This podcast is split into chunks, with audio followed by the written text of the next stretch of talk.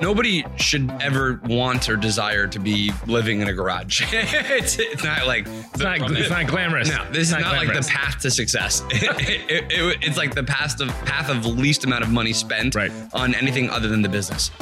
I think when you believe in something, you can get where you need to get to no matter what. Someone's got to be on top. Why not me? Welcome to Zero to IPO. This time around, we're talking about what it takes to turn the scrappy startup in your parents' garage into a thriving company with offices all over the world. I'm Frederic Kerrest, co founder and COO of Okta, a company that started with two borrowed desks overlooking the San Francisco dumpster painting yard. And I'm Joshua Davis, co founder of Epic, which started in my child's bedroom, uh, and a contributing editor at Wired. Today on the podcast, we're talking about the garage days.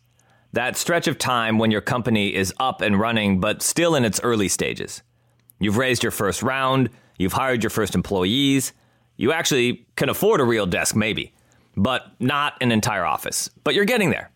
And it's kind of exciting.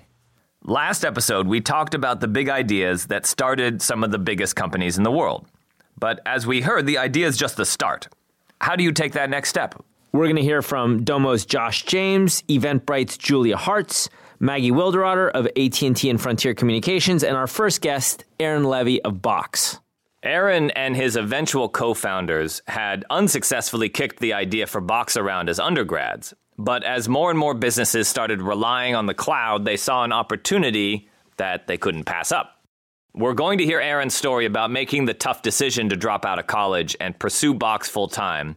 But before we get into that, here's Aaron telling us why they decided to pursue online storage when other companies had tried and failed in the past. There was this era uh, that had emerged, which which came up with the idea of storing files over the internet. And the challenge was like, every, first of all, the challenge was everything. Um, the cost of storage was too expensive. The internet was too slow. Dial-up, Browsers, yeah. you had to literally imagine doing dial-up file transfer. Yeah. That was that was the era that these these companies were born. So it was too expensive. It was too slow. The user experiences sucked because our browsers totally sucked. And this is actually a pretty good lesson, I think, in general from a technology standpoint. Is like oftentimes in say, like, amazing ideas are just too early. That does not mean that that you know there's not an opportunity to come back and and you know take the the kind of basics of and the foundational ideas, put them together, repackage it, um, and then and, and try again. And ultimately, that's what we were doing. you know, in this particular section uh, of the show, we're talking about why so many companies start out of garages. What is it about a garage that's meaningful? I mean, It's cold. it's Yeah. cold. Like, Yep. what Cheaper. did you? Cheaper. cheaper. Like, Cheaper than what did you guys locations. get out of it? I mean, obviously it's cheap, but is there is there something else? Uh, so after we started the company, uh, we got we, uh, we we we tried to uh, we, we tried to grow. We um, uh, we eventually tried to go raise some venture capital. So our summer of our sophomore year, uh, between sophomore and, and junior year, we uh, we went to see uh, we went to Seattle where where we had grown up. We uh, we lived uh, and worked uh, kind of uh, actually we didn't live and work together. We just worked together um, in my co-founder's kind of renovated attic, and and we um, and, and so that was sort of our elevated garage situation. Same feel as a garage, but but obviously vertically, Warmer, vertically warmer, raised and warmer. much warmer, Warmer. uh, mu- much warmer, uh, pretty, uh, you know, pretty good internet in, in that garage and, uh, and attic garage. And, uh, and so, um, so we were trying to raise, uh, capital and, um, and basically everybody turned us down. Every, any professional investor was like, ran for the hills. They were like, this is a crazy idea. Um, we were 21 and 20 at the time, my, my co-founder and I, uh, or 19 and 20, I forget which one and we we uh, especially my co-founder Dylan um, he had the uh, he, he looked like he was 11 years old. Uh, he had you know one of these really super young faces, and and and so it just didn't really add up. Like you're not going to get venture capitalists when when your CFO co-founder looks like he's 11. And anyway, we got rejected massively. Nobody nobody funded us. Uh, eventually, we we got some some kind of uh, some uh, older time VCs and, and a couple kind of real estate people put in eighty thousand dollars in Seattle, and then uh, uh, we uh, we pitched Mark Cuban over the internet, uh, just uh, uh, over email. How'd you find his email? uh, that was not hard. Um, he, was very uh, uh, public with his email address back then. I mean, this is 0- 05. Like, yeah. we all- Cuban at Yeah, AOL.com. pretty much. I'm- not that different. Um, uh, you know, in, in 2005, we all wanted to make friends on the internet, and, and he was he was one of those uh, you know people out, out there blogging with Blog Maverick. And so we, we emailed him. We were actually not even looking for funding. He, he decided to fund the company. Uh, that led us to dropping out of college because we finally had enough capital. Yeah. And and I think I think Mark ended up kind of increasing our conviction about the business because we are like, well, shit, if this billionaire believes in us, like who are we to say that we can't do this? Like um, now we now we're going to take it more seriously. But there was some issue at that point, I, I think, between you and your co-founder. You had to convince him to drop out because you were ready to drop out, but he wasn't quite perhaps ready. Yeah, I think. I mean, nobody's like ready to drop out. that's usually that's usually a longer conversation. Like Dylan, money has been wired. Ready to drop out? so so we we uh, I mean, it was multiple conversations. We had to break the news in, in kind of like a multi-step process to our parents. Yeah, right. I'm sure there was a very specific sequence about how we did that. I don't remember the the whole methodology um, at, at this point, but uh, we, we broke the news. We, we kind of at some point we got so pumped up and, and amped up that we we kind of were, were super into it. And we're like, okay, you know, YOLO um, before there was YOLO, and um, and uh, we got in a minivan, uh, my my parents' minivan, um, and drove down from Seattle to uh, to Berkeley. And my uncle was kind enough to basically let us live uh, in his backyard uh, effectively. And uh, You felt like you needed to be in the Bay Area. uh, yeah, and so we we we, uh, we decided to uh, to make the make the leap, um, move to uh, uh, move to Berkeley, and um, and then we lived in in this sort of backyard renovated cottage garage thing.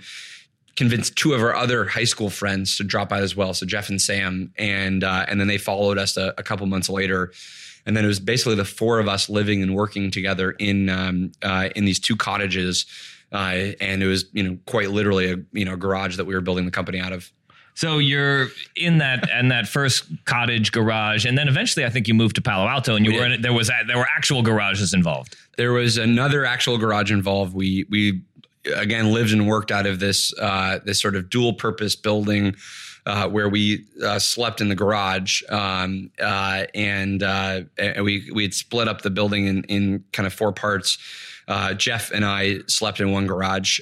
Sam slept in another garage, and then Dylan got the upstairs, kind of effectively attic area. So Why? How did that split up? Like, how, how did you just Um, you drop drew straws? straws. I- drew we- we- well, I think it was sort of like who had the most similar hours. So Dylan gets up at like 5 a.m. So I didn't want to be woken up because I usually get up at like 10 a.m. and Jeff had very similar hours to that. We basically lived there until uh, until our next building where we all kind of dispersed and and you know lived in in legitimate you know, so kind of so you know there's the traditional um, vision of you got to be in silicon valley like hewlett and packard and start in a garage and that's where it all goes down. And i think they even have it in the in the uh in the hbo tv shows that they have now. Like they're actually in garages and th- this had nothing to do with it you're No, just I like mean- this is less expensive and it makes more sense Yeah, we were not. I mean, the, nobody should ever want or desire to be living in a garage. it's, it's not like this is not like the not romantic. It's not glamorous. No, this is Not not, like the path to success. It- it- it- it's like the path of path of least amount of money spent Right. on anything other than the business. Got it. And this was a time where I remember that. I mean, the first garage. Um, and there, and and you know that that you know the challenge. I feel bad because like we we had so many baked in benefits because of of our situation. You know, an uncle that had extra space, the fact that we had no obligations, kind of you know family obligations or expenses, and so so I don't think that a lot of people can replicate what we did. But but we were very fortunate because we could literally live off of five hundred dollars a month in salary and and live for free effectively. And not not everybody can do that. And and but we decided to take kind of full advantage of that um, and put all of the money back into the business. And so you know it's hard for me to recommend that to other people because there's so many other you know kind of uh, obligations and situations people find themselves in. But in our case we were able to do that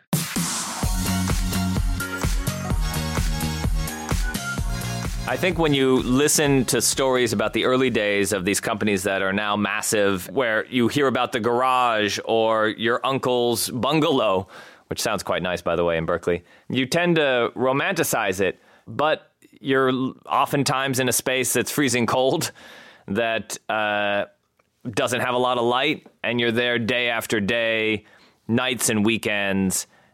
Eating ramen. eating ramen and ideally you're pumped up about your idea and that's what gets you through but uh, i also want to acknowledge uh, that it's not all ramen and roses Freddie, tell me about Okta's first office. We actually started in uh, our friend Hosain and Alex's offices. They were the founders of Jawbone, and we were given two desks in the back of the building, uh, overlooking the San Francisco dumpster painting yard. Very romantic. Extremely romantic. Uh, and I thought, wow, what a nice view and look. We have scenery and so forth. Until the first weekend that I left the window open, and then came back to soot covering my entire desk.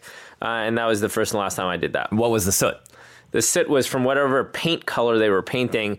Uh, I'm sure in, in my memory now, it must have been red paint since we were well in the red. And it had basically wafted up and It had wafted up from the dumpster painting yard across the street through the window right onto our desks. But did it did, did it smell like paint or did it, smell like garbage or did it smell like both? It smelled like both. It smelled like painted garbage. So we've heard that sometimes the garage days can literally happen in a garage, and it seems like they almost live up to that Silicon Valley myth of dropping out of school and making it big. But for other entrepreneurs, those first business experiences come much, much earlier in life.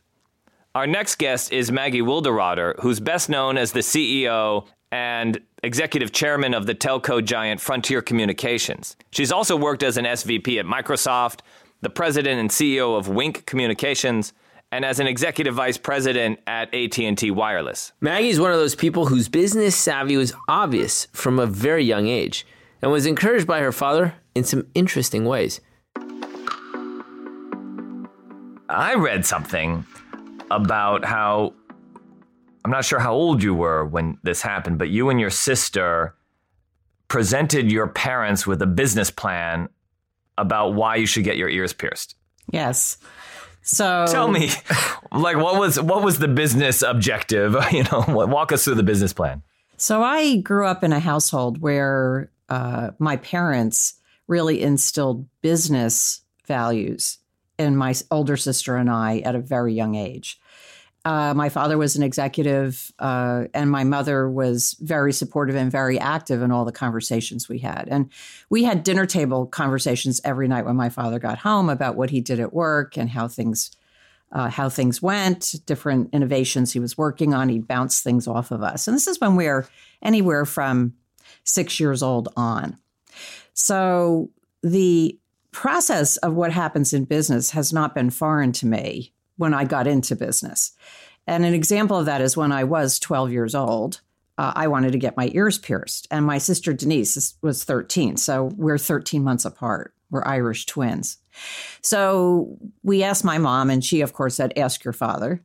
And when we talked to my dad about it, my dad, being a good Irish Catholic, said, Well, if you are meant to have holes in your ears, God would have put them there. You would have been born with them. And we said, Well, we appreciate that, Dad, but everybody's getting holes in their ears at our age. And we really want to get our ears pierced. And he said, Well, if you want to do that, you have to put a business plan together. I mean, a business plan though that seems like a, a very unusual reaction. but Yeah. he's a businessman. He's a businessman Yeah. and he wanted to know what value add and why it would be acceptable for us to go do that. So Denise and I, we put our heads together and we came up with a couple good reasons as to why. First, we felt it would help us be more accepting and fit in with our friends. We also said that we would, and we uh, called um, several jewelers. And You did uh, a market survey. that's right. Okay. And again, remember we're 12 and 13. Sure, sure. And you know, adolescents, it's really important to fit in with your Sure, of course. So we had to stress that as an umbrella uh, statement. I understand. but then we had called a number of jewelers and we got pricing on getting our ears pierced, and we we pushed for a two for one for the two of us to go together. And we got a great BOGO. deal uh, at a jeweler in Asbury Park, New Jersey, uh, who happened to be Bruce Springsteen's father. What? What? Yes, and he pierced our ears. And uh, Would you say that a little bit again? I just want to hear it twice. you, you you got through to who? Bruce Springsteen's father was a jeweler in Asbury Park, New Jersey, and he pierced our ears because he gave us the best two for one price. And then Denise and I also in our business plan said that we would share earrings. So we didn't have to buy a lot of earrings. So we would save money on that as well. But that meant that on any given day, only one of you would be wearing earrings. Right. It's also taught us the art of negotiation, right? And planning. Was this all written down and presented? Yes. Yes. We wrote handwritten, of course, back then, but we handwrote our business plan and gave it to our father. How many pages do you recall? It was probably three or four pages. And had you been had you seen business plans before? How did you know what to do? Yeah. Well, as I said, we've talked about business plans for lots of things. I, my, my sister had to do a business plan when she wanted to get a horse, and my we had to get we did a business plan for our bicycles. So we learned the format of a business plan. Got it. Yeah. So Did she get the horse? yeah, but for the for, for it took her a year and a half to convince them to get her a horse. And my mother, every time she went to the grocery store, on her grocery list was one horse on the bottom of it. My sister would write on every grocery list. And would you we learned to be tenacious. would you get feedback on your business plan for instance with the ear piercing business plan? Did you submit it? It was rejected, you had to revise or did it get approved? That one sailed through. Another um, story of early business mojo that I've heard um, was that I believe it was in ninth grade. You called then President Nixon Yeah. and invited him to dinner, actually, a dinner benefit. Yes, I was actually in seventh grade in junior high. I was uh, the president of my class and the student council. And I also sat on the city council representing the junior high and high school students in our city of Long Branch. And it was during the Vietnam War, and we had two Vietnam vets that came back from the war that lost either one or both legs in Vietnam. And the city council was going to do a fundraising dinner for those two families.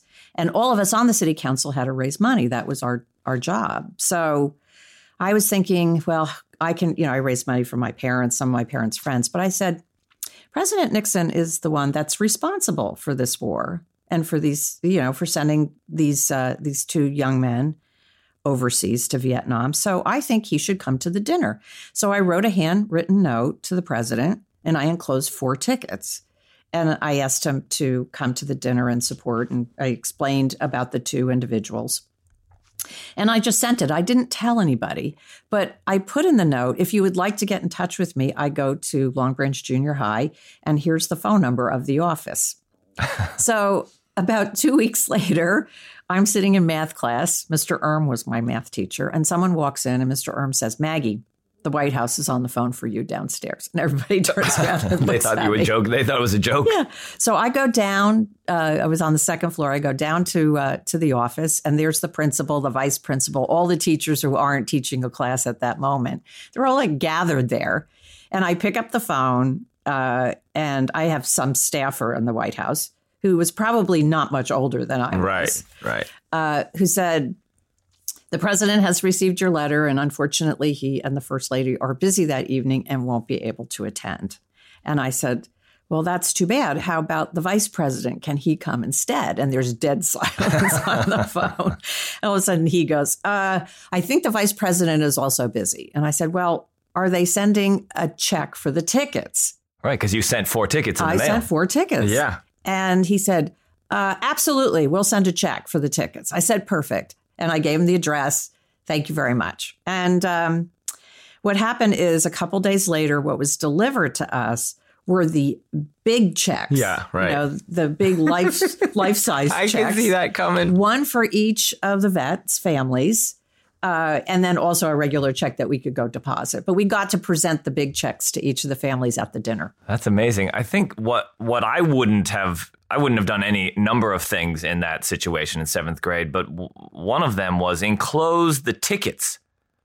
You know, just assume. Yeah. You know, p- assume. Put, put it forward.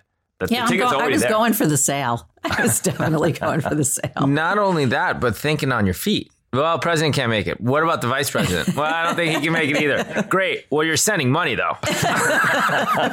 Like- Get something. I Like, mean- what is the lesson we can learn? here? so were your were your eighth and ninth grade teachers to be in the group who were sitting there watching you negotiate with the White House? Because that would probably have something to do with what would happen when you went into eighth grade. They'd be like, "Aha! Yes, I know all about you. You were the one negotiating with the White House last year." Yes, and if they weren't there, they heard about it. Exactly. so lessons that we can draw from this. I've always been fine in my own skin, and uh, I've always felt that no just means I haven't figured out what yes is yet. And I do think that served me well in business. Uh, I also have been always clear on the ask. um, always respectful. You enclosed the answers. tickets? You Yeah, enclosed the closed tickets? the tickets. Uh, showed the value for what was being done. Uh, so it taught me a lot of uh, life lessons. And I think when you believe in something, you can uh, get where you need to get to no matter what. One of the things that impresses me about Maggie is this unwavering conviction she has about almost everything, whether it's getting her ears pierced or the fact that the President of the United States is going to show up to her fundraiser. Yeah, and I think there's something there, Josh, about drive. She's got this inner drive and focus and determination that she's going to do this regardless of, of what others think or how others feel. She's like, this is my focus and this is my unwavering belief that Richard Nixon should come to this event that I'm throwing. You have to have conviction in what you're thinking about or you're planning or you're going to do to convince anyone else to do it. People can see through that. And if you genuinely have that kind of conviction, I think it can be very powerful. First person you have to convince, obviously, is yourself. Our next guest is Julia Hartz from Eventbrite, and before she started her own company, she worked in Hollywood and saw exactly this the importance of convincing yourself to do crazy shit. And it all started on the set of Jackass. Starting early on, before Eventbrite, you were a TV development executive Yes, I was. and you were part of uh, the team that helped bring Jackass to the world. I was. What did you learn about business from Jackass? Well, I actually was an intern at MTV during my my senior year of college. I went to Pepperdine and I interned five days a week for free, full time, and I went to school at night. That was sort of the brilliance of the of the Pepperdine uh, optionality uh, in terms of schedule. So. I was there the day that they sent their demo in, and The, my, the Jackass guys. the Jackass demo, and it was my job to make copies of the VHS tapes. I'm I'm just making sure we're all back into 2000 uh, and distribute the VHS tapes to all the executives in the in the department. And I remember handing out the tapes to each office and just trying to like give the executive a little bit of warning as to like don't don't wa- don't eat lunch and watch this video um, because I had watched it while I was obviously creating the the dupes of the tape. what was on Um, the demo? That So that so that's actually the biggest learning is that the demo was the pilot, but we when we acquired the series, we reshot the pilot with, you know, 20, 30x budget and it honestly wasn't as good as the demo. Oh wow. So we totally fucked it up with more money, but it was still great. And I think what I learned from being an intern where we we acquired the pilot and then you know maybe a year later when I was a full-time employee was that the vision was so clear. And I know that sounds so funny when you think about Jackass, but PJ Clapp who is um, his stage name is Johnny Knoxville was one of the strongest uh, examples of a great leader. He had a vision and he cared a lot about how to execute the vision. And the best part of working on that show was the weekly OSHA standards and practices and legal calls that we'd get on. So it'd be one collective conference call. The executives would be at MTV. We would be on mute because we literally would be on the ground crying, laughing. The guys would be at their studio and they would have, in the last week, come up with maybe three single space typed lists of things they wanted to do, ideas for stunts. And then they would describe it. And then everybody from standards and practices to OSHA to legal would pontificate on how they could actually do this.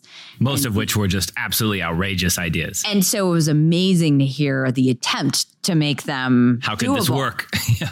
And so I just think that they were so the, the the conviction of what they were doing and the vision of what they were doing was so clear and it was held really by PJ and uh, you know obviously he had to keep his his little tribe together um, for for this to to actually take shape.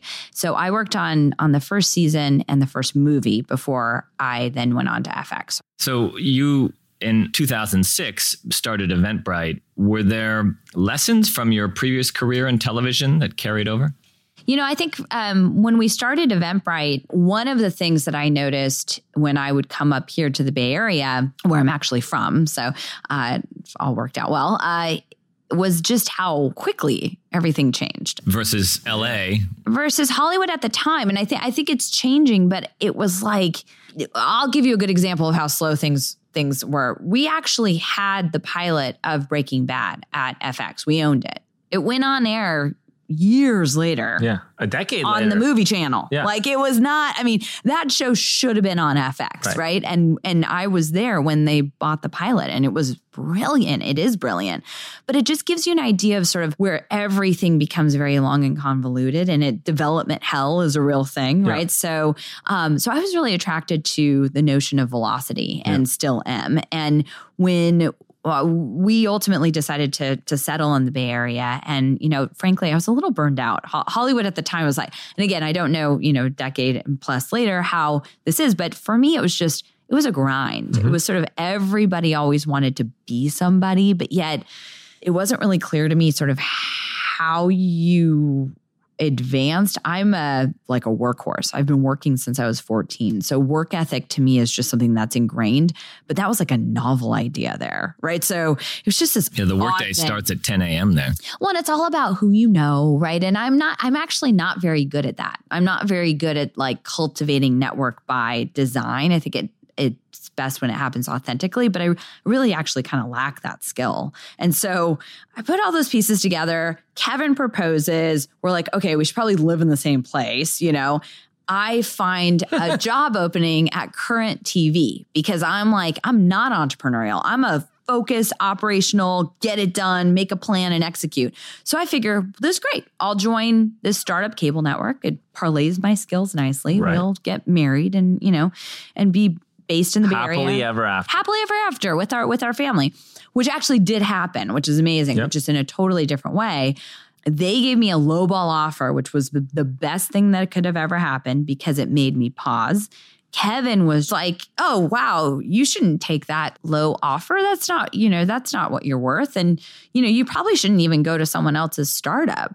You, you should build something and and maybe we'll build it together and we'll bootstrap it and put all of our savings into one, you know, into one pot. And I'm Starting to sound a little crazy. yeah, and I I blacked out in the moment that I said yes. I cannot for the life of me remember the moment where I said, "Oh, you're right. That sounds like a good idea." So it's questionable. Your He bet- husband, he's a good salesperson. He's a great You salesperson. might have actually never said yes. I don't actually think I said yes, And but he just, I, he was like, oh, great. It's Well- called the presumptive close, and it worked. I think it's eh, serial entrepreneurs are missing a chip in their brain that says this might not work out. Like that chip is just not there. And so I think for Kevin, he just doesn't tend to see the ways in which something might fail. He only sees possibility. And it's this sort of infectious optimism.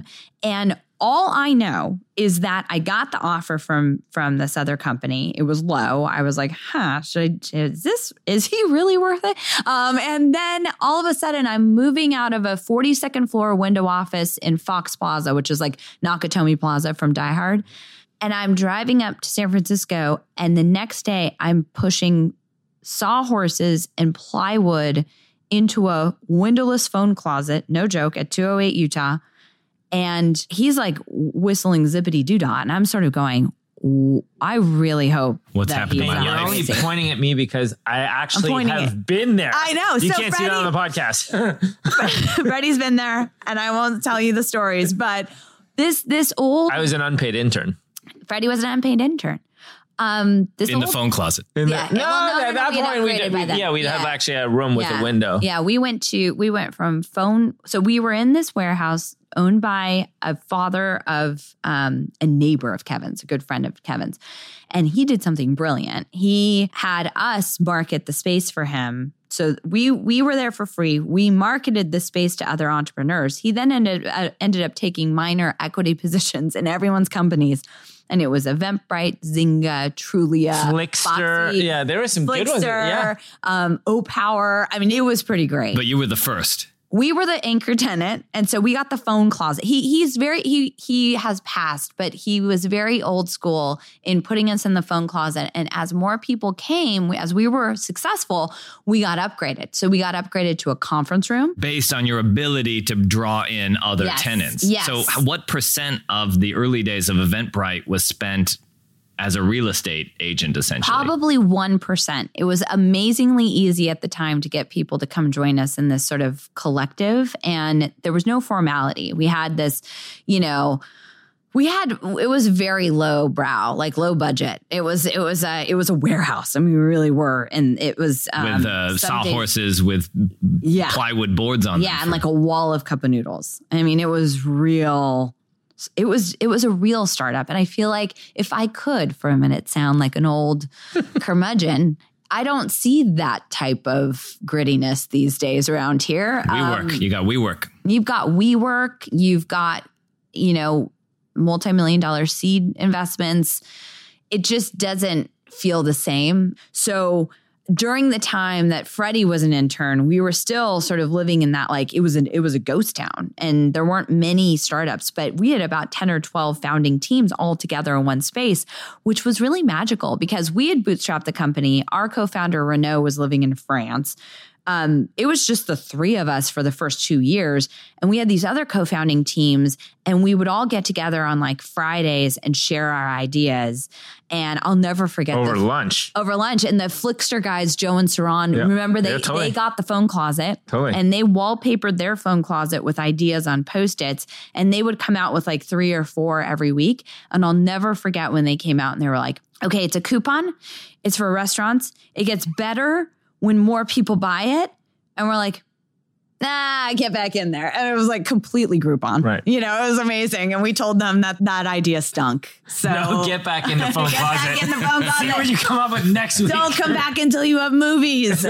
um, so I think I think those years were incredibly formative for us because and and to get back to your original question, I think what I brought to the mix was one of my superpowers is empathy. And I think that helped me in media because basically what you're looking for is to make people feel something and to understand what they're feeling. And you can't actually help influence how somebody feels unless you can read how they're feeling. And so there was this notion that I was basically focused on the people side of the business, which were our customers. So I was identifying event creators who would benefit from our platform and then helping them onboard and getting all of their feedback and then giving that to Kevin and he would build he would spec out the features and build the product. And then Renaud would would engineer everything. We'd all QA essentially with our with our event creators. Uh, and it was super quaint and it was very small. And I also think that gets lost along the way these days where things have to start out as seeds. There there needs to be a seed of an idea and it needs to be able to grow and it needs to be able to defend itself against harsh climates, right? So what began as something very very quaint started to gain traction really about 12 months in and by the time we went out to raise our first round of funding in 2008, we had traction. We understood that we had identified a really interesting mid market in events, that it was potentially massive, and that we had been able to um, essentially democratize ticketing through offering this self service platform. So since you were there, what was a, that Eventbrite closet actually like? It was a small, little, dark, dungy closet. That's for sure. No windows. Kind of claustrophobic, and I'm not even. I don't get claustrophobic easily, and I definitely was in that room. When you say closet, are we like talking about Phone booth, couple phone booths. That Like, was the office. You take a phone booth and maybe you stack like three deep and three wide, nine by nine phone booth. That's what we're talking about. and how many people were in there? Uh, three of them. Kevin, Julia, and Renaud. Did they have a table? Yeah, one in the middle, and then they kind of sat around it. You know, it's interesting. You hear a lot of people talk about the magic of the startup spirit, but there's a flip side to that, which is that working at a startup means you're working seven days a week, 14, 15 hours a day. It's not for everybody. Yeah, I mean, I think what people often forget about the garage days is that you're in that garage and you're in there all the time. So you're working day, you're working night. Sometimes you even live in there. If you're Aaron Levie, If you're, you're, li- you're, you're living in there. Levie, you live in that garage. And when that happens, you forget what it feels like to even take a break. Yeah. You're not taking vacation. You're barely, you're probably not even opening the door to the garage. You probably are once in a while because it just starts to smell in there. right. You got, you got to air it out. you gotta air it out because it probably doesn't have any windows. It's a windowless garage.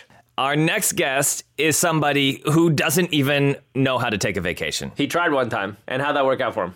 He started a company the next day. couldn't do it. he, couldn't, he couldn't hack it. His name is Josh James. He's the co-founder of web analytics company Omniture and the founder of the SaaS company Domo. I'm pretty sure Josh never sleeps. You were tired and frustrated. I'm sure you were this old, you know, tired, crusty entrepreneur. You were 33 years old. Is that right? I was 36 at the time. Oh, when I was going I'm through sorry. that part. Yeah. Yeah, sorry. That phase. Yeah. Sorry. That midlife crisis. Yeah. I was 36. You had two ideas. Yeah. I had two ideas. And one of them uh, was just, it, it came to me when I went to see Expedia, who was a very large customer of ours. They were paying us seven figures a year. And I was meeting with uh, uh, one of the CXOs at Expedia, and they told me we made $12 million off of your product last month. Like, thank you. This is an awesome product. And they showed me how they did it. And I was like, wow, they, we really did make them $12 million. That's amazing. And then they were like, by the way, how's your company doing? We're a public company. And I'm like, yeah, it's, you know, things are going really well. How many employees do you guys have now? No clue. I mean, I know plus or minus 100, but I only get the numbers once a quarter now because we're public. And actually, I don't even get my numbers until after the CFO gets the numbers that he needs to do the earnings call. And I was like, this is so stupid. This just doesn't make sense. You know, they asked me about sales and they asked me about retention. And I just, I don't know any of the numbers, but especially headcount, that was an easy one for me to solve for. I'm like, well, we pay people every two weeks. So at a minimum, I should have, that's not a hard calculation to run, how many employees I have. And uh, it should be available on my phone. And like Facebook was there, and um, then Airbnb with all this great design. And I remember just thinking, like, this should be the enterprise experience. And so when I left, uh, that was like, okay, I'm gonna go. I'm gonna go and solve it. And I tried to solve it too. We tried to build CEO dashboards. We bought every BI product under the sun. I had my own team that kind of rolled their own, and that didn't work. Nothing worked This is at Omniture. at Omniture. Yeah. And I know data as well as anybody because I've been doing it forever. Certainly the application of it and how you use it to run your business. So I knew that it was possible, but no one had done it. Come to find out, the reason no one had done it is because they'd all come from the technical side. They'd all come from solving big data issues and ETL and writing SQL code and making something that had really powerful query tool, tools. And that wasn't the experience that I was looking for. You were coming at it from a customer perspective. Like, what was what was the the vantage point that was helpful? I think in technology, we're like, why hasn't someone made a better phone yet? Like, we know these technologies. Why hasn't somebody done it? And for me, it's kind of the same thing. Like, I know data. I know what the experience should be like. Why hasn't someone just put it together to create this experience to really help you run your business on your phone?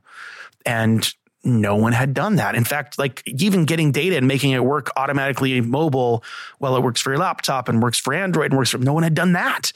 And so just we started with here's all your here's all your data on your phone. Well, in order to do that, first you got to get the data in.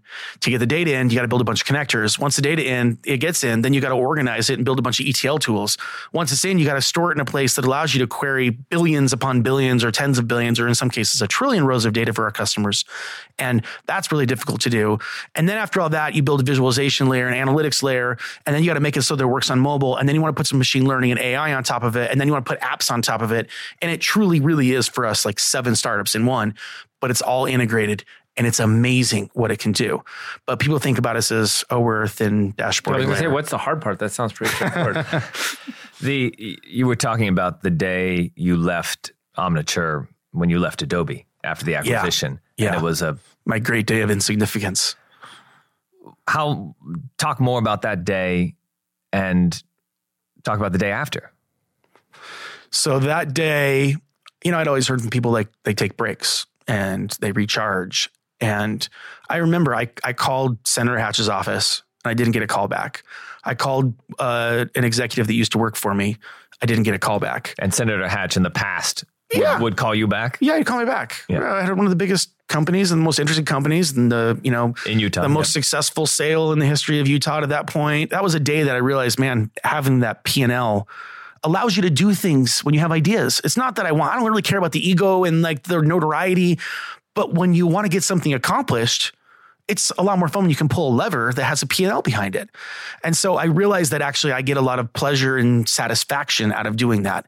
So I'm like, I got to do another one. I got to do another one. So the next day I started it. The next day. Yeah.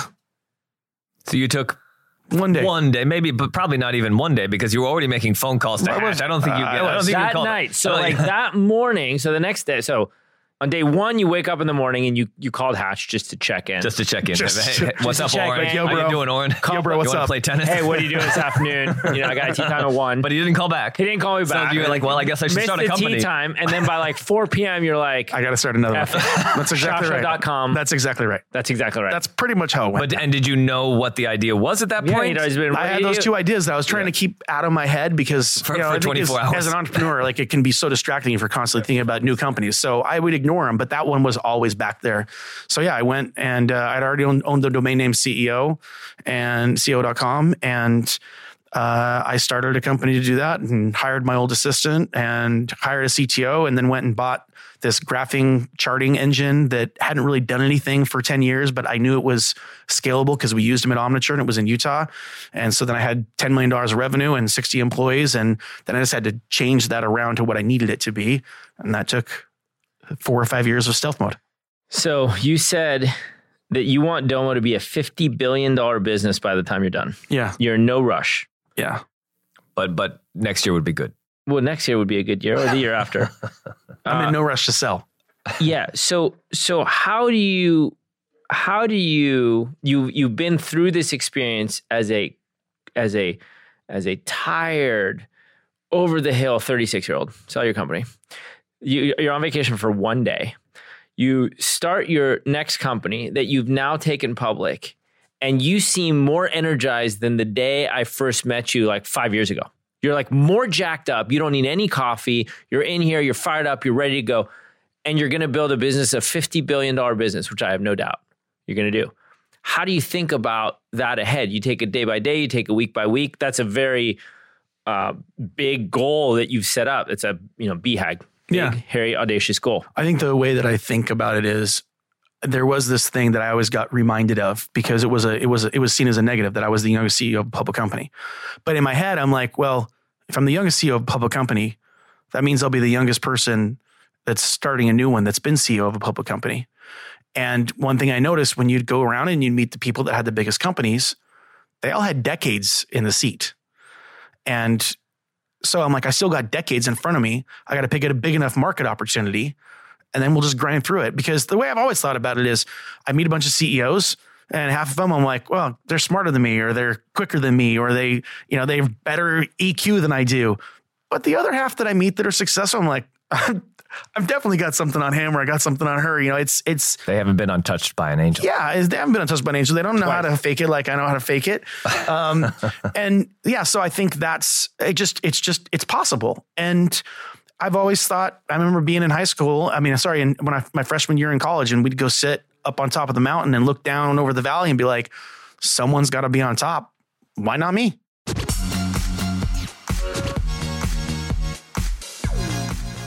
Okay, what did we learn, Freddie? What did we learn? I feel like listening to a lot of these guests today, there's this joy in the, those early days where anything is possible, but at the same time, you're kind of fumbling around in the dark and you don't quite, you have some suspicions, you have some ideas, you don't know how it's going to come together. Yeah, but you got to keep moving forward.